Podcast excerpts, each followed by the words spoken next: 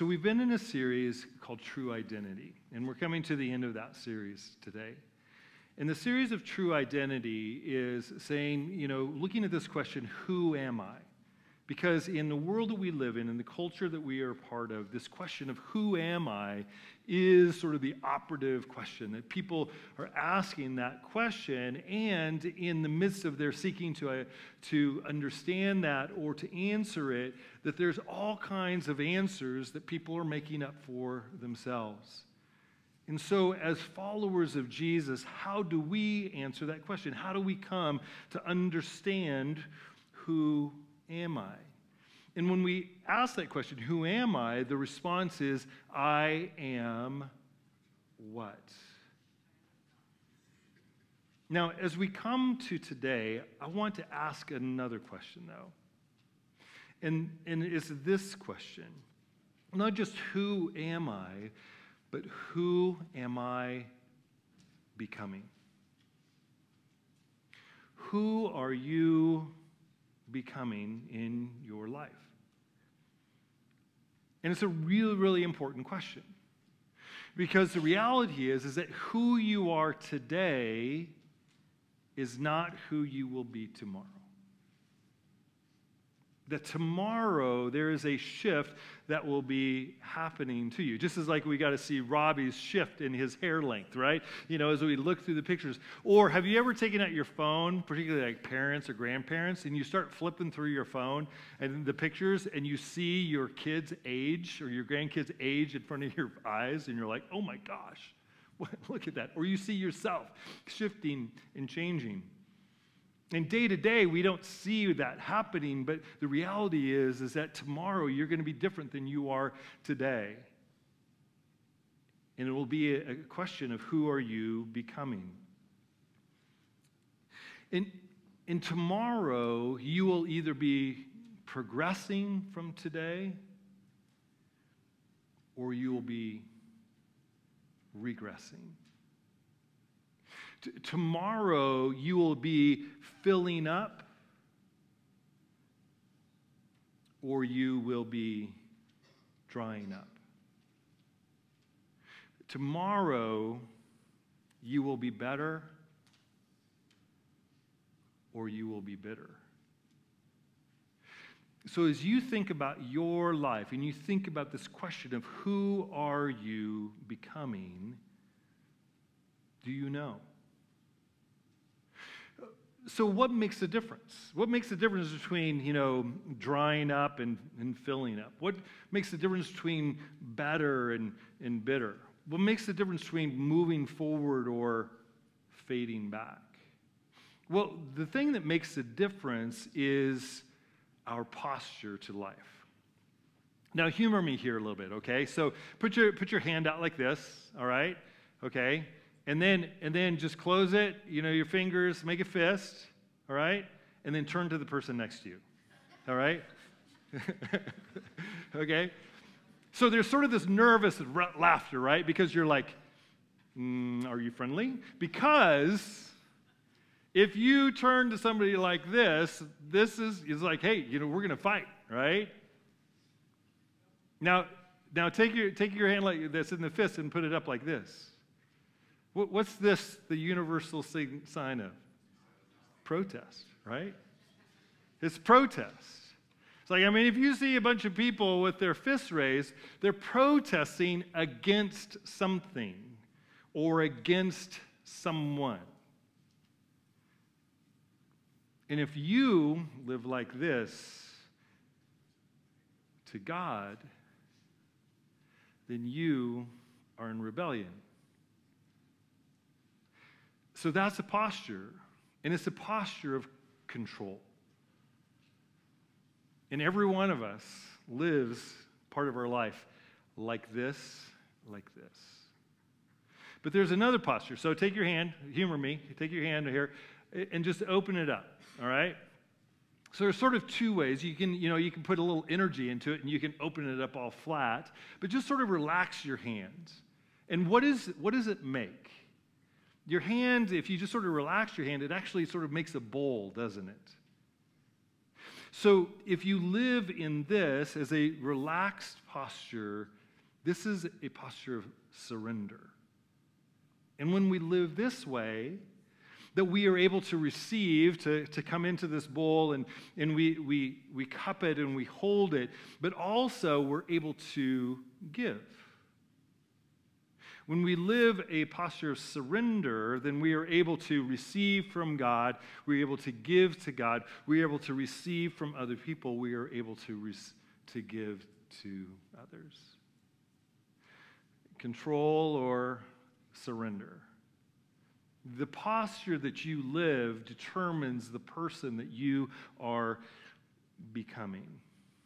Your posture of control or surrender to the Spirit of God shapes your becoming. Your posture of control or surrender to the Word of God determines your future. Your posture of control or surrender to the people of God, to your community of faith, will determine what your tomorrow is like. This morning, as we have done in the past weeks, as we think about this kind of life and who we are becoming, this answer this question, who am I? We're, we're looking at another person. We're looking at another character of the Bible to learn from them. And in Judges chapter 4 is the story of one of the judges of Israel, a woman by the name of, of Deborah. And so I want to read to you about the first nine verses of, of Judges chapter 4.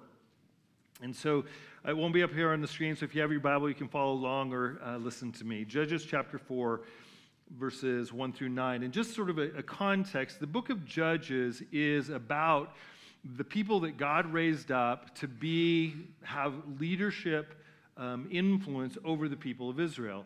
And there were good judges and there were bad judges, which means there were good times and there were bad times in the nation of Israel because the good judge brought the blessings of God and the bad judge brought the judgment of God on the people of Israel. And it was this cycle that went back and forth. Deborah is one of the good judges. Judges chapter 4, verse 1 through 9. And the people of Israel again did what was evil in the sight of the Lord after Ehud died. And the Lord sold him into the hand of Jabin, king of Canaan, who reigned in Hazor. The commander of his army was Sisera, who lived in Harosheth Hagoyim. Then the people of Israel cried out to the Lord for help, for he had 900 chariots of iron, and he oppressed the people of Israel cruelly for 20 years. Now, Deborah, a prophetess, the wife of Lapidoth, was judging Israel at that time. She used to sit under the palm of Deborah between Ramah and Bethel in the hill country of Ephraim, and the people of Israel came up to her for judgment. She sent and summoned Barak, the son of Abinoam from Kedesh Naphtali, and said to him, Has not the Lord, the God of Israel, commanded you, Go, gather your men at Mount Tabor, taking 10,000 from the people of Naphtali and the people of Zebulun? And I will draw out Sisera, the general of Jabin's army, to meet you by the river Kishon with his chariots and his troops, and I will give him into your hand. Barak said to her, If you will go with me, I will go. But if you will not go with me, I will not go. And she said, I will surely go with you. Nevertheless, the road on which you are going will not lead to your glory, for the Lord will sell Sisera into the hand of a woman. Then Deborah arose and went with Barak to Kedesh. And so, as we look at the story, one of the things that we see is, is that the nation of Israel was in a hard spot.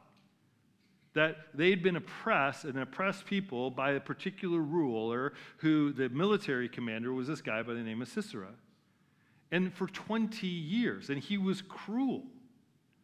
That, that things were out of control, that the, that the power that was over them seemed to be completely without any answer to. Has, has, anybody ever been in that sort of spot in your life? I mean, you look at your life and the things that are against you are way beyond your ability to be able to handle or think that you can overcome. And you're like, man, we just have to give up.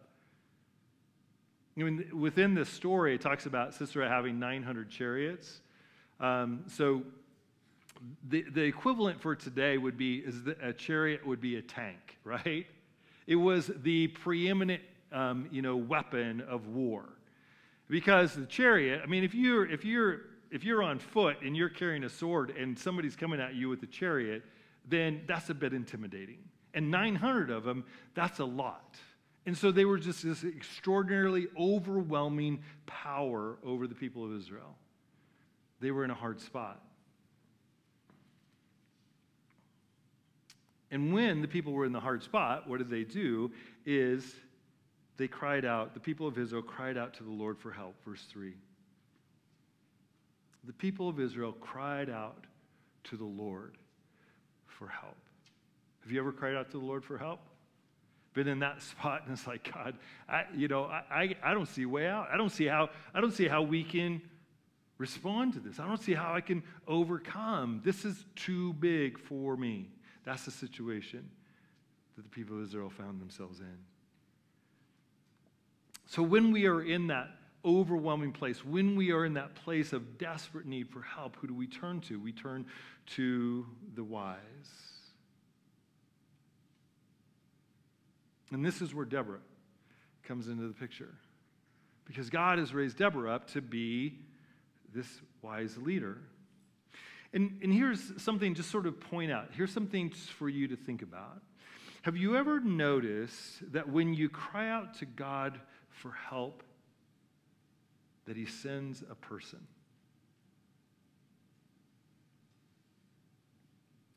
When you cry out for God to God for help, He sends a person. That God shows up in us and through us in order to show his glory and his power in the world. It's one of the craziest things ever, isn't it? But that's how God works. And that's how God worked in this story. Now, Deborah, a prophetess, the wife of Lapidoth, was judging Israel at that time. And she used to sit under the palm of Deborah between Ramah and Bethel in the hill country of Ephraim, and the people of Israel came up to her for judgment. So, Deborah, Deborah is called a prophetess here, and there were five women within the Old Testament who had that title. There was Miriam in Exodus 15:20, was called a prophetess. And there was Huldah in 2 Kings 22. Isaiah's, Isaiah's wife um, in Isaiah 8:3 is called a prophetess, and also Noadiah, who is a false prophetess in Nehemiah chapter 6. And so, this, this being this prophetess, being this judge, she was a civil leader. She had the responsibility of leading the nation of Israel in this time, in this season. And she was a judge who decided cases. And so people would come to the tree named after her, right? That was the place of meeting, that was the courtroom where she would come, and in her wisdom of the Spirit of God in her and through her, would bring justice and truth to people's lives. She was a wise person. She was a leader. She was a real, true, in the truest sense, an influencer in her culture. And you know, the interesting thing about Deborah, and, and it's sort of pointed out here, is, is that Deborah was a wife. And it's almost guaranteed as well that she was a mother, a wife and a mother, sort of ordinary life. She was a judge, extraordinary. She was a prophetess, a bit extraordinary. And that's our lives, is that there's the ordinary and the extraordinary that God brings in together in order to bring about his purposes. An ordinary woman in an ordinary, challenging time that the extraordinary God blesses and raises up to be a leader. And the other thing when you look at this story is, is that is that Deborah knew who she was. She was this prophetess, she was the judge, but she wasn't the war leader. She called Barak. She says, Barak, come. Hasn't God called you to lead in battle? She knew that that was not her role, and so she called on the person who was their role. And Barak says, Yes, but I'm not going to go without you. Now, the story of Judges chapter 4 and, and the conclusion in it in, in chapter 5 is, is that they go up to battle against the Sisera and these 900 chariots, and they end up being victorious. And Sisera, you know, his chariot breaks down, um, gets flat tire or something like that, right? You know, and he ends up running, and he ends up running, and he's invited into this tent by this woman, Jael and Jael says, you know, don't you lay down and rest, covers him up, and then proceeds to um, put a tent peg through his head. I mean, and that's the story where Deborah says, You are not, Barak, you're not going to get the glory for this. There's a woman who's going to win this battle ultimately. So, this, this fearsome leader that everybody for 20 years brutalized a nation, and God delivered him into their hand. And in chapter 5 is Barak and, uh, and Deborah singing a song together about the victory that God has brought and the good things and the great things that God has brought. Anytime we are in desperate times, anytime we are in times of uncertainty, anytime we are in times of challenge, what we need is this. We need women of God and men of God who love God, who will step up. We need women of God and men of God who love God, who will step up, who know who they are and know who they are not, and who are deeply connected to the Spirit of God so that they are led properly, to the Word of God that they have uncommon wisdom, and to the people of God. Because God's kingdom is about people you, me, your neighbor, your daughters, your sons, your grandsons, your granddaughters. It's about people. In Judges 5:31 it says, "So may all your enemies, this is the end of the story. This is Deborah. So may all your enemies perish, O Lord, but your friends be like the sun as he rises in his might." In the very last sentence of this part of the story of the book of Judges, and the land had rest for 40 years. You see, when the women of God and the men of God step up and love God and step into the battle, then the result is, is God brings his peace. So let's go back to this question of who are you becoming? Who are you becoming? Now, here's the reality in this answer, part of the answer to this question is, is that you are becoming what you love most. You are becoming what you love most in your life. I do a, a, devotional on the Bible app with a group of guys, and um, we go through different uh, Bible app devotions together. And, and we're doing this one now by Timothy Keller. Um, it's an excerpt from his book, Making Sense of God An Invitation to the Skeptical. And Timothy Keller, um, it, he, he goes back all the way and he's, he's looking at this question of who are we becoming and what shapes that. And he goes back all the way to Augustine, and here's what he writes. He says Augustine taught that we are most fundamentally shaped not as much by what we believe or think or even do, by what we love. And then he quotes Augustine For when we ask whether somebody is a good person, we are not asking what he believes or hopes for, but what he loves. Keller continues, he says, For Augustine, what we call human virtues are nothing more than forms of love. Courage is loving your neighbor's well being more than your own safety. So the question for you is what are you becoming? What do you, what do you love most? And if you don't know, here's, here's a suggestion for you ask somebody who knows you well, ask somebody who lives with you. I once, I once, just once did this with my kids. It was too painful. I haven't done it again. I should probably do it again, just you know, to be have not be a hypocrite standing up here and talking to you about this. But um, yeah, I mean, it's, it's revealing. If you want to know what it is that you are loving most, ask somebody who is closest to you.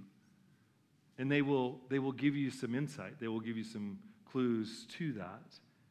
Because what you are loving most is what is shaping who you are becoming. But there's also a really important question for us, Cold Springs Church, and this is this Who are we becoming? Who are we becoming as a, as a community of faith? As a people called to be his people gathered together in a community, in a world, in this season, in this time. Who are we becoming? In the words of Augustine, or operative for us as well, is that we are becoming what we love most. And maybe we, we, we love most, it's like, oh, I, I, love my small group. I love my group of people that, that know me and I know. That's what I love most. And so we turn on the, on the inside. I love a form of worship. And so we, we, we put that and we raise it just a little bit higher and then it becomes an idol that we worship. I, I love, I love. What is it that we love? Because what we love most is what we are becoming. Do we love the one more that God has put into our life that needs to know the hope of Jesus? See, here at Cold Springs Church, we're simple. We don't talk about who are the five people, who are the 10 people you're praying for. It's like, who's the one person? Who's the one person that God has put into your life? Do you love that person? Because if you love that person, then that will shape who you are becoming and who we are becoming. And, and as Keller continues and right in this, he, he talks about the, the key is, is that we are, have the right order of love. Because you may be thinking, you know what, I love, I love my vocation, I love my job. Is it, is it a sin to love your vocation, love your job? Absolutely not.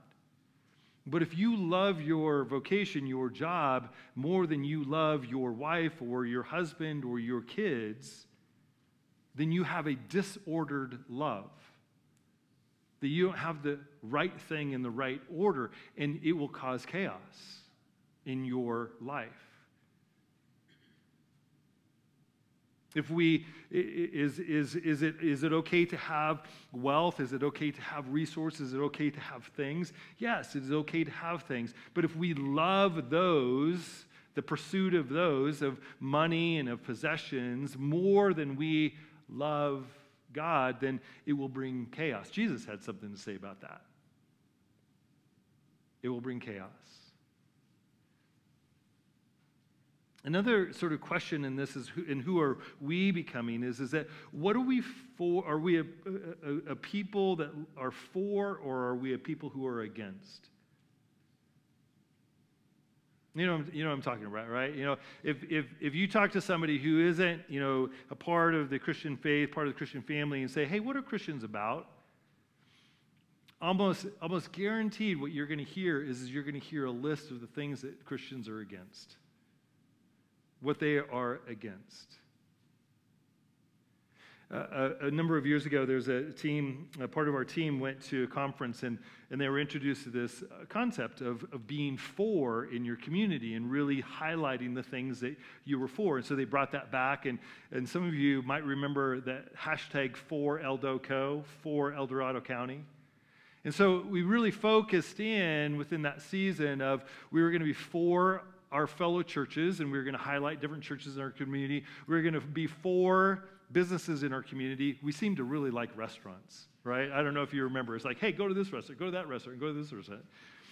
Um, we were for, you know, schools. And so we were highlighting and saying, hey, pray for this school. You know, be a part of this business. Pray for this church, this community of faith. We are for our community. We are for ElDoCo, for El Dorado County. You see, whether we're for or against, it matters. See, because for or against determines whether we're going to be light or darkness. Against will make you angry and bitter. Did you know that? If you live a life that is against, you will become an angry, bitter person. If you are for, it will move you to love and compassion. Now, here's the bit of the tension, right? Because Have you noticed that there are a few things in this world that it's, it's like, I, I got to be, I got to be against that. I mean, because that's bad. That's evil. I mean, there's, there, there are plenty of things that, that are not good, that are not aligned with God and His word and His will and, and His best. And so, what do you do with that? Well, what you do with that is that if you live a life for, you can be against with love. If you live a life for, God and His truth and His goodness and His mercy and His love and His presence and His kingdom, if you live a life for, you can be against, but it will be in love. But if you live a life against, you will not be able to be motivated by love and compassion because your heart will turn hard. Are you a person who lives for or against? Are we a church that lives for our community or against? One of the pictures that you saw um, there towards the end of that, that um, video was the staff team on a deck, and uh, you know Robbie was holding a football. And so, the, by the way, the, the football that was Daniel. Daniel wasn't there, but he was there. He was the football. So um, if you don't understand that, what you need to do is go back a couple of weeks to Daniel's last message, um, which is a really great message. Did a fantastic job, and you'll understand why Daniel is represented as a football. It's not because he looks like a football or is the size of a football by far, but it's worth going back. I'm just going to leave it there. Okay, so Daniel was there as a football, and the staff team, were, and we, so it was 36 hours that we were together seeking the face of God together, seeking the voice of God together of God, what is it that you have for us? Who are we becoming? And I want to I, I want to sort of go small and then I'm going to go a little bit bigger. And the small is this is that we are Cold Springs churches restored, strengthened, transformed by grace with love through Jesus. Cold Church, we are restored, strengthened, transformed by grace with love through Jesus. And as we were saying, okay, what does that look like? It looks like this is that we will live with boldness and confidence and love as followers of Jesus wherever we are. So the kingdom of God isn't right here in this room. The kingdom of God is wherever God is placing us, wherever we are. And we're going to live with boldness, confidence, and love as followers of Jesus there, sharing the hope of Jesus Christ in words and actions, and creating a safe, grace filled community of transformation. That's, that's who we are. That's who we are becoming. And that we're doing that, we're engaging in intentional, meaningful, spiritual conversations that grow and show a bold and confident faith. See, because we really believe here at Cold Springs Church about us as individuals, not, not the big, giant group, but it's you as an individual and you having that intentional, meaningful spiritual conversation because we know in those types of conversations, that is where we experience God most intimately and we grow most deeply. That's where our life groups come in, that's where 3G faith comes in. All these things we talk about is, is that we can have these intentional, meaningful spiritual conversations. In 1 Peter 2 9, Peter writes, and, and, just sort of as I'm reading this, think about this. Peter was written in a time and in a context that's not too far off of where we are ending up in the world, where, where faith, where Christianity oftentimes is seen as a negative, and there can be an, a push against it rather than a welcome reception of it. And Peter writes this. He says in 1 Peter 2 9, But you are a chosen race, a royal priesthood, a holy nation, a people for his own possession, that you may proclaim the excellencies of him who called you out of darkness into his marvelous light. Wow, I love that. Isn't that great? We are, we are, we are God's. And we get, to, we get to proclaim the excellencies of him who called us out of darkness into light.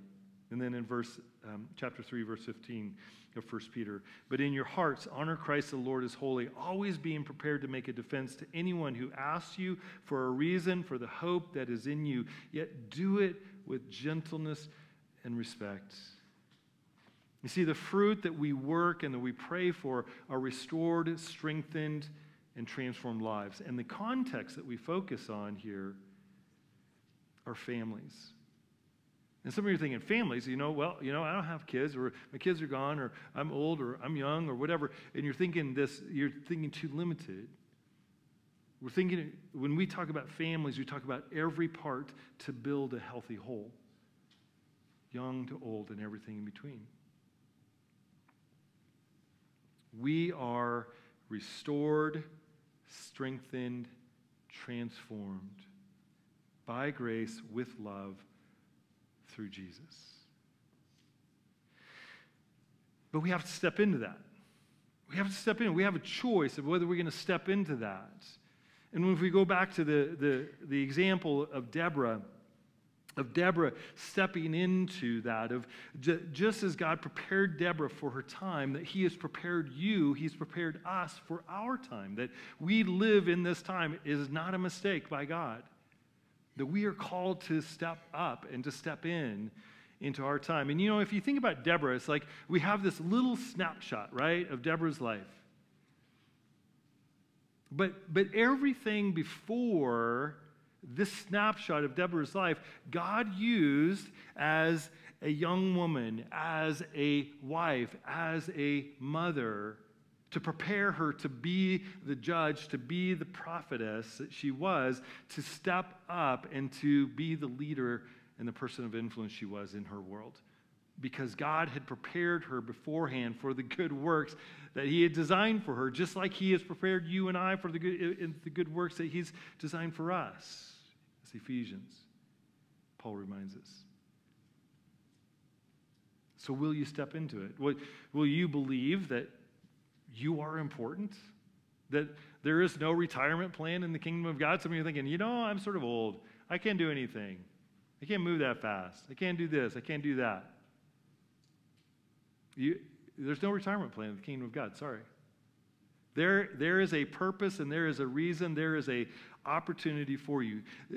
You're thinking, oh, I'm too young. I don't know enough. I haven't read the Bible enough. I haven't, haven't, haven't, haven't. There is a plan. There is a purpose. There is a ministry that God has for you. Who are you? Who am I? The ultimate answer to that is, is that I am the beloved of God. You are the beloved of God. When we get that, when we understand that, that shapes everything else about the answer to that question. But we, if we don't get that right, if we don't get the very foundation that you are the beloved of God, that I am the beloved of God, we won't be able to see the fullness of the answer. And how we embrace that, how we experience that, is through loving Jesus most. Remember, we are becoming what we love most. And Scripture makes it clear is that our invitation is that we would love Jesus above all things. Love the Lord your God with all your heart, soul, mind, and strength, and love your neighbors yourself. We find our I am through the great I am. You will find your I am through Jesus, through the great I am, if you set your heart on loving him most. So, as we have done in, in our other messages, here's some questions for you to consider. Um, and again, these are online. This on the Bible app. You can always find the outline for our messages there. You can find them online. But the questions are consider this Who has had the greatest influence on your identity, good or bad? Because we've had both of those, right? Good or bad. And it's usually the bad voice that is the loudest And we need to shift to the good voice. When you reflect on your life, how has what you loved shaped who you are? Think about that right now. How has what you have loved shaped who you are? And what are the obstacles to you loving Jesus most in your life? What is it that's getting in the way? And here's what I can guarantee you is, is that the, the obstacle that is getting most in the way of you loving Jesus most is something that you are afraid of. Because when we are in fear, this is how we live control. And when we love Jesus most, he allows us, he gives us the power to loosen that grip, to open up so that we can receive and give. But that is vulnerability and that's trust. And then finally, the fourth question is Who is your community that will help shape your future through love? Because God has called you to a community. It's not an individual journey. It's not something you're doing on your own. It's not some, you know, mythic, you know, personal quest. Yes, you have to do your work, but you we do it together in relationship with each other. Who's your community? Are you committed to that community? To paying the price of being connected to community? Man, you know, if we, if, if, if we have the courage to sort of step, like Deborah stepped into that moment in time, if we have the courage to step forward in our moment of time at Cold Springs Church, oh, what, could, what can God do? What can God do? Can you think of somebody that, that needs to be transformed? Can you think of a family or marriage that needs the grace and the love of, of Jesus? Can you think somebody who's afraid, who needs a safe community that they can step into and, and be messy and discover the goodness of God? That's, that's why we're here. That's why we're here. That's why God raised Cold Springs Church up to be those people, free to be who we are, but being transformed into all God created us to be. We're all on that journey. Let's welcome as many people as we can to be a part of it. Let's pray. Jesus, thank you so much for your faithfulness, for your goodness. Thank you that you have loved us with an everlasting love. Thank you that the only way that we love is because you loved us first. And Lord, I pray that you would help us to live in that love, to experience, to see that love, to have the courage to receive it so that we can be it in the world. Lord, in times and places, just like you chose Deborah in a time and a place to bring your glory and to bring your kingdom, throughout history, you've chosen people, you've chosen individuals. And Lord, I pray that you would choose us. I pray that you would choose Cold Springs Church, not because we are so great, because we are so good, because we have it so together, but because you are God.